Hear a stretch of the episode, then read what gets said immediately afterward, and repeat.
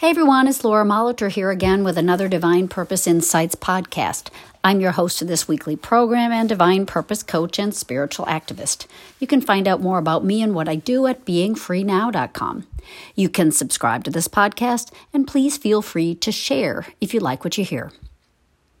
Well, Halloween is this weekend, and we've certainly, here in the States anyway, been seeing signs of the occasion in store displays around our neighborhoods, also in the movies that are being advertised and shown. Now, I've never been a fan of horror movies, although I've seen a few more nuanced ones that I have to say I appreciated them, even if they freaked me out a little bit. I've read that one of the reasons that people enjoy horror movies is because they bring a sense of excitement that we might crave, the same sort of adrenaline rush with a subsequent sense of wholeness and safety that a roller coaster ride might bring us. We're subjected to a rush of fear and danger, but we make it through and can return to normal. We're scared, but we're not touched.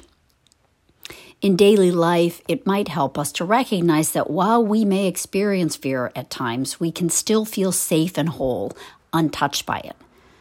I think maybe it helps to remember that just as we can walk out of the movie and still be ourselves, we can break away from the mesmerism of fear and danger and still be ourselves. We can begin to see that fear, in a way, can be addictive, a go-to mechanism in the world, which isn't really needed or natural. Yes, we do want to be alert, but no, a state of paranoia and worry is robbing us of so much. It's robbing us of our joy, of our freedom, of living the good that there is, really enjoying and experiencing that.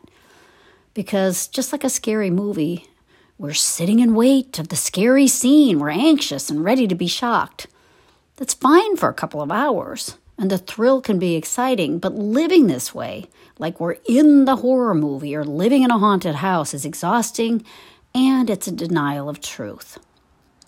We can be aware of our fears, but we don't have to let them govern our experience. We can choose to see them as a response that's not necessary or natural, really, even, that we can let go of these as we see that we aren't living in a scary movie, as much as life may feel unpredictable and scary at times. We have more love in us than we have fear in us. And if we focus on the love that is in us and around us, we can feel the kind of safety and security we feel so easily as we walk out of a horror flick and into the light of day. If we continue to cling to the darkness of fears, we stay in that nightmare place, and it's uncomfortable. But it isn't the story. It isn't your story. You aren't a cowering mortal. You're the loved of God. And fear can't govern you, nor can it take away your wholeness, your true self, your ability to bring light to the world, rather than to hide yours from the world. Second Timothy chapter one, verse seven says this, "For God hath not given us the spirit of fear, but of power, and of love, and of a sound mind." This is the truth of you. God did not give you fear, so it's not legitimate. You do not need to keep it. You have power, love, and a sound mind, a clear mind and a loving heart that's not duped by the movie, but knows that's all it is, a movie. Life is greater. Your life is greater than your fears, and you are greater than them. We may not be able to rid ourselves of every fear we seem to have right away in a moment, but the sooner we stop believing they're ours, the sooner we can let them go. The sound mind referred to in that verse is translated in some other Bibles as self-control or discipline.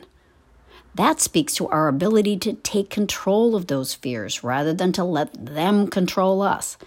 We can recognize that the sort of thrill we get from horror movies or haunted houses or whatever is not alluring to us. We don't find it compelling to live in a heightened state of panic. It may feel like excitement, but there are better ways to be enlivened and stimulated. Fear may get us pumped up, but it also depletes us, makes us touchy, angry, and blaming. It makes us feel like victims rather than like the heroes and heroines of our own lives, which we are. I really found it helpful to recognize especially the very subtle fears I may be holding on to. They tend to come to light when I'm looking more to God, when I'm praying, doing good work, and just being more receptive. If I go searching for fears, I'm probably not going to get at the real heart of what I need to know.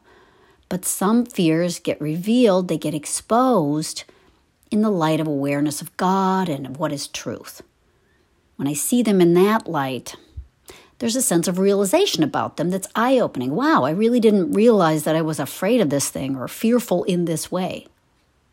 In the light of truth, I see that those fears are really not something that feels so legitimate. I can see they don't even really feel like me, the me that I know I am. That awareness of them and the fact that they don't really feel like they belong to me means I'm almost out of the door of the theater. I'm close to healing. Then the main thing I need to do is just stay alert to when that sneaky fear wants to glom onto me again and push it off day by day until it just doesn't have any sticking power anymore. We all have things that scare us, and we shouldn't be ashamed of that, but we shouldn't be attached to those fears either. We don't have to live in fear. We can be awake and aware without limiting the living of our lives. It starts by knowing who we are and by looking to God to help us to see the truth of our well-being even more and more each day. The less fear we hold on to, the more room we have for experiences full of light and love and the kind of excitement that's healthy and freeing. I hope that was helpful. It's a big topic, but these are just some ideas to get us started. If you have any questions or comments or want to talk more, I'd love to hear from you. You can reach me at lauramolitor at gmail dot com. Thanks so much for listening. Have a happy weekend and a fearless Halloween.